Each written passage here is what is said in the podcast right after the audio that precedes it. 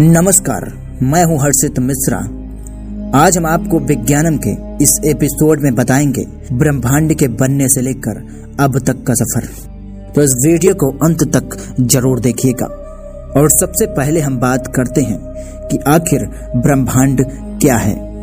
पृथ्वी को घेरने वाली अपार आकाश तथा उसमें उपस्थित सभी खगोलीय पिंड जैसे मंदाकिनी तारे, ग्रह, उपग्रह आदि एवं संपूर्ण ऊर्जा को ब्रह्मांड कहते हैं।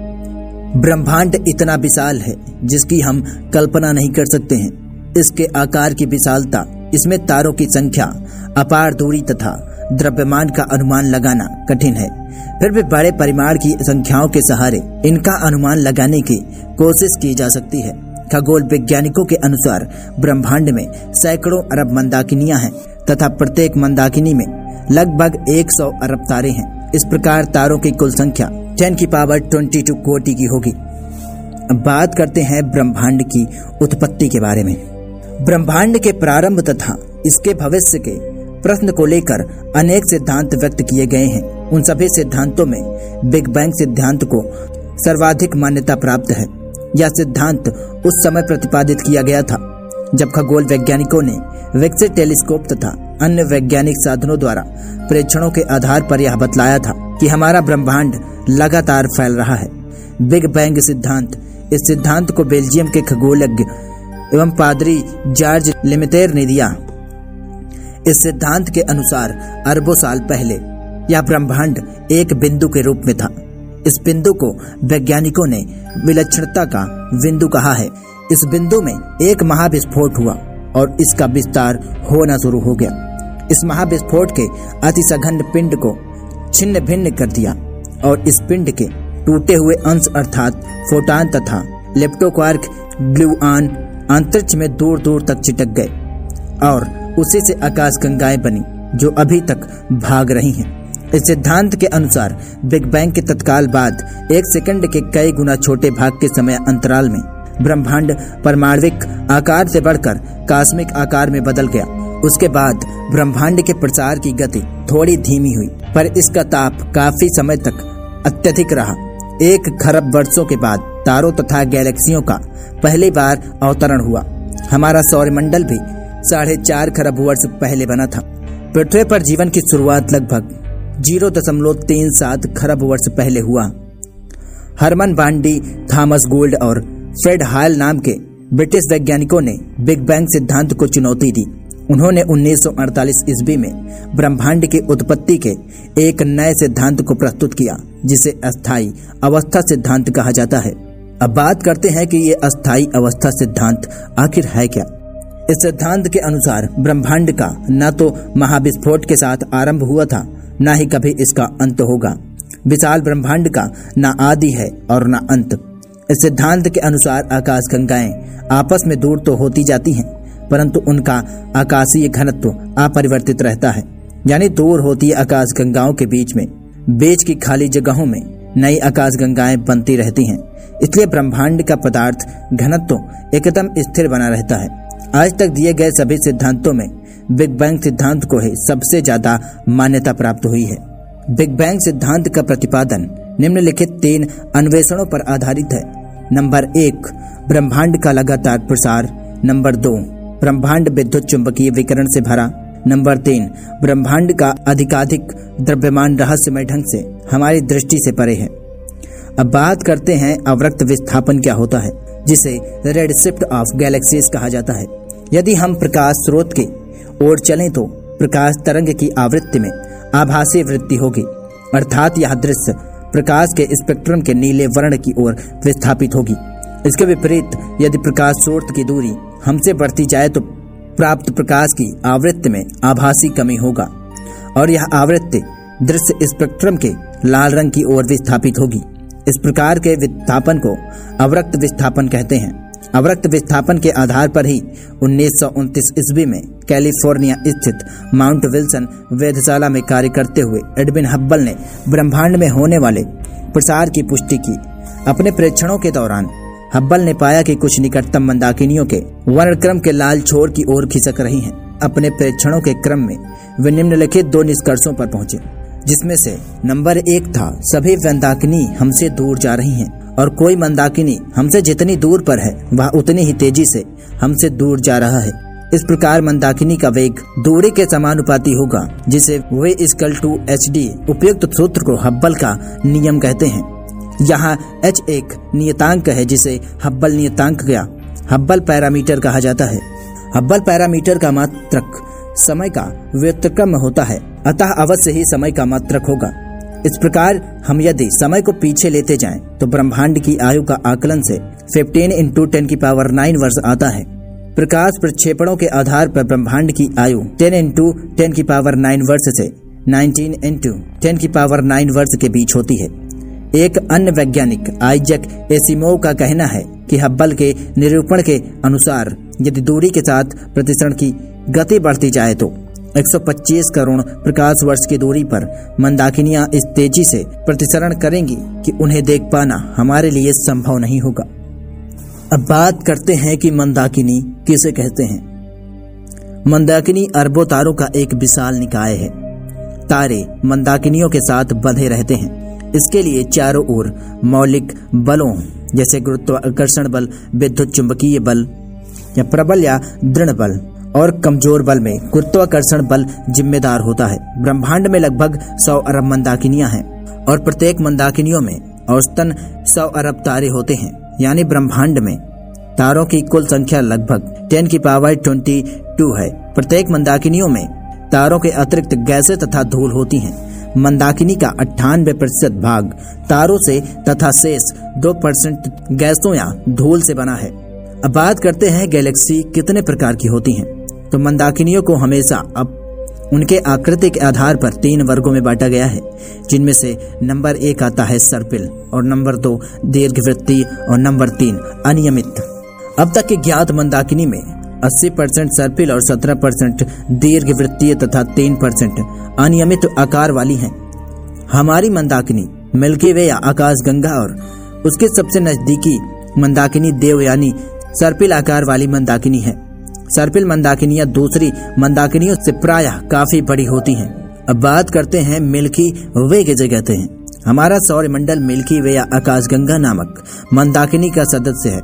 इसकी व्यास लगभग 10 प्रकाश वर्ष और यह मंथर गति से चक्कर काट रही है।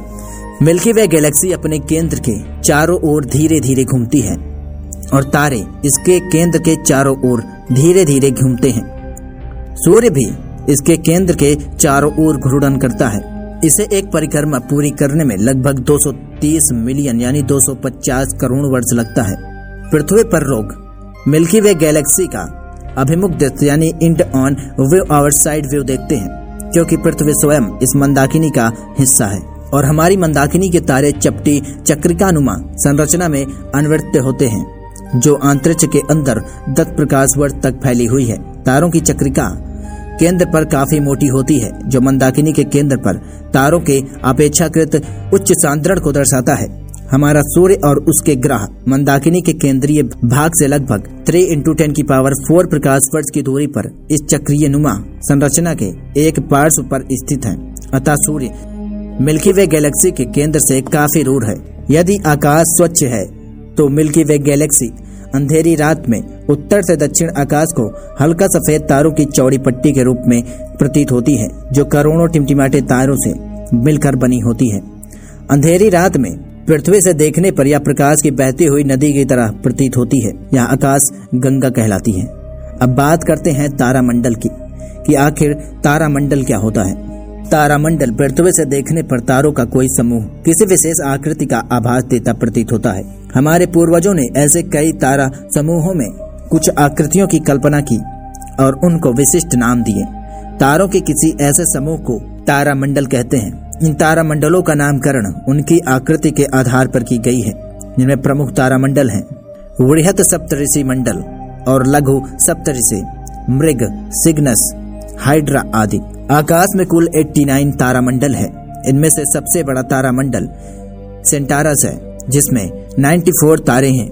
हाइड्रा में कम से कम 68 तारे हैं। बृहद सप्तऋषि नामक तारामंडल में बहुत से तारे हैं, जिसमें सात सर्वाधिक चमकदार तारे हैं, जो आसानी से दिखाई देते हैं। इन तारों से बना तारामंडल सामान्यतः बृहत सप्तऋषि या बिग डिपर कहलाता है। लघु सप्तऋषि में भी अधिक चमक वाले सात तारे होते हैं। मृग यानी ओरियन तारामंडल को शीत ऋतु में देखा जा सकता है। मृग सर्वाधिक भव्य तारामंडलों में से एक है। इसमें सात चमकीले तारे हैं। जिनमें से चार किसी चतुर्भुज की आकृति बनाते प्रतीत होते हैं। इस चतुर्भुज के एक कोने पर सबसे विशाल तारों में एक बिटलगीज नाम का तारा स्थित है, जबकि दूसरे विपरीत कोने पर रिगल नामक अन्य चमकदार तारा स्थित है। ओरियन के अन्य तीन प्रमुख तारे मंडल हैं। तारे मंडल के मध्य में एक सरल रेखा में अवस्थित है। अब बात करते हैं आसमान के तारे क्या हैं। तारे ऐसे खगोलीय पिंड हैं, जो लगातार प्रकाश एवं उष्मा को उत्सर्जित करते हैं। अतः सूर्य भी एक तारा है। भार के अनुपात में तारों में 70 परसेंट हाइड्रोजन 28 परसेंट हीलियम और 1.5 परसेंट कार्बन नाइट्रोजन एवं नियान तथा 0.5 परसेंट में लौह एवं अन्य भारी तत्व होते हैं। तारों को उनके भौतिक अभिलक्षणों जैसे आकार, रंग, चमक और ताप के अनुसार वर्गीकृत किया गया है। तारे तीन रंग के होते हैं। लाल, सफ़ेद और नीला। तारे का रंग पृष्ठ ताप द्वारा निर्धारित होता है। तारे, जिनका पृष्ठ ताप अपेक्षाकृत निम्न होता है, लाल रंग के होते हैं, उच्च पृष्ठ वाले तारे सफ़ेद होते हैं, जबकि वे तारे जिनका पृष्ठ ताप अत्यधिक उच्च होता है, वे रंग में नीले होते हैं। अब बात करते हैं कि प्रोक्जिमा सेंचुरी क्या है। यह सूर्य के बाद पृथ्वी के सबसे निकट का तारा है। पृथ्वी से इसकी दूरी 4.22 प्रकाश वर्ष है। अल्फ़ा सेंचुरी पृथ्वी से 4.3 प्रकाश वर्ष की दूरी पर है। सभी तारे जैसे ध्रुव तारों को छोड़कर रात्रि आकाश में पूर्व से पश्चिम की ओर चलते प्रतीत होते हैं, क्योंकि पृथ्वी स्वयं अपनी धुरी पर पश्चिम से पूर्व की ओर घूर्णन करती है। तारे विपरीत दिशा में पूर्व से पश्चिम की ओर चलते हुए प्रतीत होते हैं। अतः आकाश में तारों की आभासी गति पृथ्वी के अपनी धुरी पर घूर्णन के कारण होती है। ध्रुव द्वारा उत्तरी ठीक ऊपर स्थित प्रतीत होता है और समय के साथ अपनी स्थिति नहीं बदलता है, क्योंकि यह पृथ्वी के घूर्णन की धुरी पर स्थित होता है। ध्रुव तारा अर्सा माइनर या लिटिल बियर तारा समूह का सदस्य है। अब बात करते हैं तारों का जन्म एवं विकास के बारे में। तारों के विकास का मुख्यतः हाइड्रोजन एवं हीलियम गैस से होता है। तारे का जीवन चक्र मंदाकिनियों में उपस्थित, हाइड्रोजन और हीलियम गैसों के घने बादलों के रूप में एकत्रित होने के साथ आरंभ होता है। तारे का जीवन चक्र आकाशगंगा में हाइड्रोजन तथा हीलियम गैस के संघनन से प्रारंभ होता है, जो अंततः घने बादलों का रूप धारण कर लेते हैं। इन बादलों को ओर्ट क्लाउड कहा जाता है। इन बादलों का ताप माइनस 170 डिग्री सेल्सियस होता है जैसे जैसे इन बादलों का आकार बढ़ता जाता है। गैसों के अणुओं के बीच गुरुत्वाकर्षण बल बढ़ते जाता है। जब बादलों का आकार काफ़ी बड़ा हो जाता है, तब यह स्वयं के गुरुत्वाकर्षण बल के कारण सिकुड़ता चला जाता है। यह सिकुड़ता हुआ घना गैस पिंड आदि तारा, जिसे प्रोटो स्टार कहलाता है। ऐसे तारे प्रकाश उत्सर्जित नहीं करते हैं, इन्हें हम प्रोटो स्टार कहते हैं। अब बात करते हैं प्रोटो स्टार तारे से। तारे का निर्माण कैसे होता है? दोस्तों प्रोटो स्टार तारा अत्यधिक संघन गैसीय द्रव्यमान है, जो विशाल गुरुत्वाकर्षण बल के कारण आगे भी संकुचित होता रहता है। जो हम प्रोटो स्टार आगे संकुचित होना आरंभ करता है, गैस के बादल में उपस्थित हाइड्रोजन परमाणु अधिक जल्दी जल्दी परस्पर टकराते हैं। हाइड्रोजन परमाणु के ये टक्कर आदि तारे के ताप को अधिकाधिक बढ़ा देते हैं। आदि तारे के संकुचन के प्रक्रिया लाखों वर्षों तक चलती रहती है। इसके दौरान आदि तारा में आंतरिक ताप आरंभ में मात्र माइनस वन डिग्री सेल्सियस से लगभग 10 की पावर 7 डिग्री सेल्सियस तक होता है। यह अत्यधिक उच्च ताप पर हाइड्रोजन की नाभिकीय संलयन अभिक्रिया होने लगती है। इस प्रक्रिया में चार छोटे हाइड्रोजन नाभिक संलयित तो होकर बड़े हीलियम नाभिक बनाते हैं और उष्मा तथा प्रकाश के रूप में ऊर्जा की विशाल मात्रा उत्पन्न होती है। हाइड्रोजन के संलयन से हीलियम बनने के दौरान उत्पन्न ऊर्जा आदि तारे को चमक प्रदान करता है। और वह तारा बन जाता है। अब बात करते हैं तारे के जीवन के अंतिम चरणों के बारे में। आपने जीवन के अंतिम चरण से पहले भाग में तारा लाल दानव प्रवस्था में प्रवेश करता है। इसके बाद उसका भविष्य उसके प्रारंभिक द्रव्यमान पर निर्भर करता है। यहाँ दो स्थितियाँ उत्पन्न होती हैं। नंबर एक, यदि तारे का प्रारंभिक द्रव्यमान सूर्य के द्रव्यमान के तुल्य होता है तो रक्त दानव तारा अपने प्रसारित बाहरी आवरण को खो देता है और उसका क्रोध सिकुड़ करके श्वेत वामन तारा बनता है, जो अंत में अंतरिक्ष में पदार्थ के सघन पिंड के रूप में नष्ट हो जाता है। और नंबर दो, यदि तारे का प्रारंभिक द्रव्यमान सूर्य के द्रव्यमान से काफ़ी अधिक होता है तो उससे बना रक्त दानव तारा अधिनव तारे के रूप में विस्फोट करता है, और इस विस्फोटिक अधिनव तारे का क्रोध संकुचित होकर न्यूट्रॉन तारा अथवा कृष्ण छिद्र बन जाता है, जिसे ब्लैक होल कहते हैं। अब बात करते हैं रक्त दानव प्रवस्था के बारे में। आरंभ में तारों में। मुख्यतः हाइड्रोजन होती है। समय बीतने के साथ साथ हाइड्रोजन केंद्र से बाहर की ओर हीलियम में परिवर्तित हो जाता है। अब, जब तारे के क्रोड में उपस्थित संपूर्ण हाइड्रोजन हीलियम में परिवर्तित हो जाएगी तो कोर में संलयन अभिक्रिया बंद हो जाएगी। संलयन अभिक्रिया के बंद हो जाने के कारण तारे का कोर के भीतर दाब कम हो जाएगा। और कोर अपने निजी गुरुत्व के तहत संकुचित होने लगेगा। लेकिन तारे के बाहरी आवरण में कुछ हाइड्रोजन बची रहती है, जो संलयन अभिक्रिया कर ऊर्जा विमुक्त करती होगी। इन सभी परिवर्तनों के कारण तारे में संतुलन गड़बड़ हो जाता है और उसे पुनः व्यवस्थित करने के उद्देश्य से तारे को उसके बाहरी क्षेत्र में प्रसार करना पड़ता है, जबकि गुरुत्वाकर्षण बलों के प्रभाव के कारण उसके क्रोड में संकुचन होता है। अतः सामान्य तारे से रक्त दानव तारे में परिवर्तन में।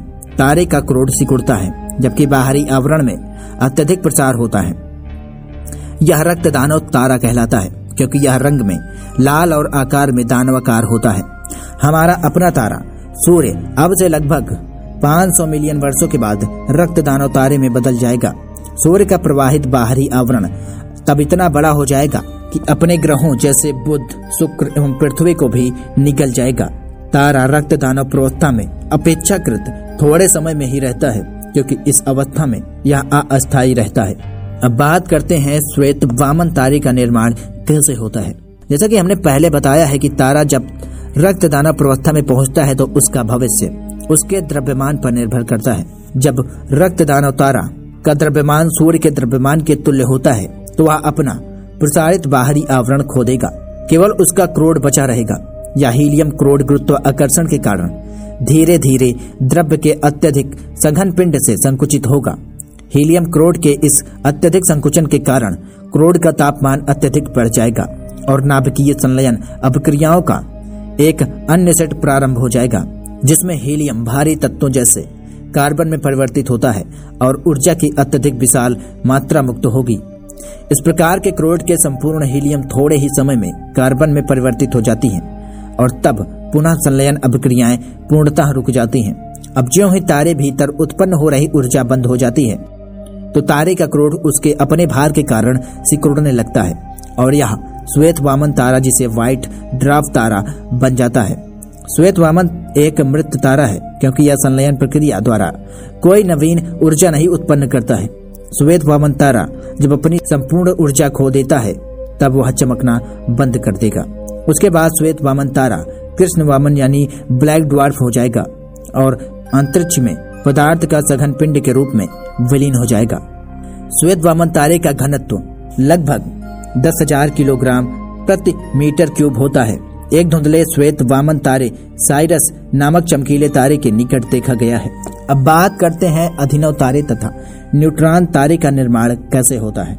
यदि किसी तारे का द्रव्यमान सूर्य के द्रव्यमान से बहुत अधिक हो तो रक्त दानव प्रवस्था में के क्रम में उसके हीलियम क्रोड के संकुचन में विमुक्त नाभिकीय ऊर्जा बाहरी आवरण में तेज दमक के साथ विस्फोट उत्पन्न कर देती है यह विस्फोट आकाश को कई दिनों तक प्रकाशित करता है। ऐसा विस्फोटक तारा अभिनव तारा कहलाता है।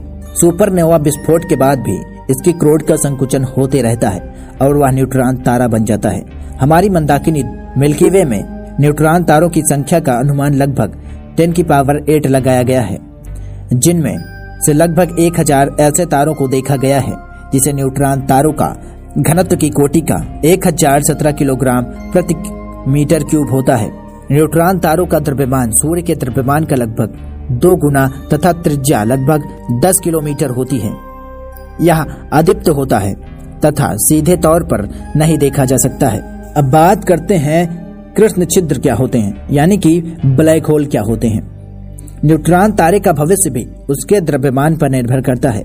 अनुमान के अनुसार भारी न्यूट्रॉन तारों का संकुचन अनिश्चित काल तक हो सकता है।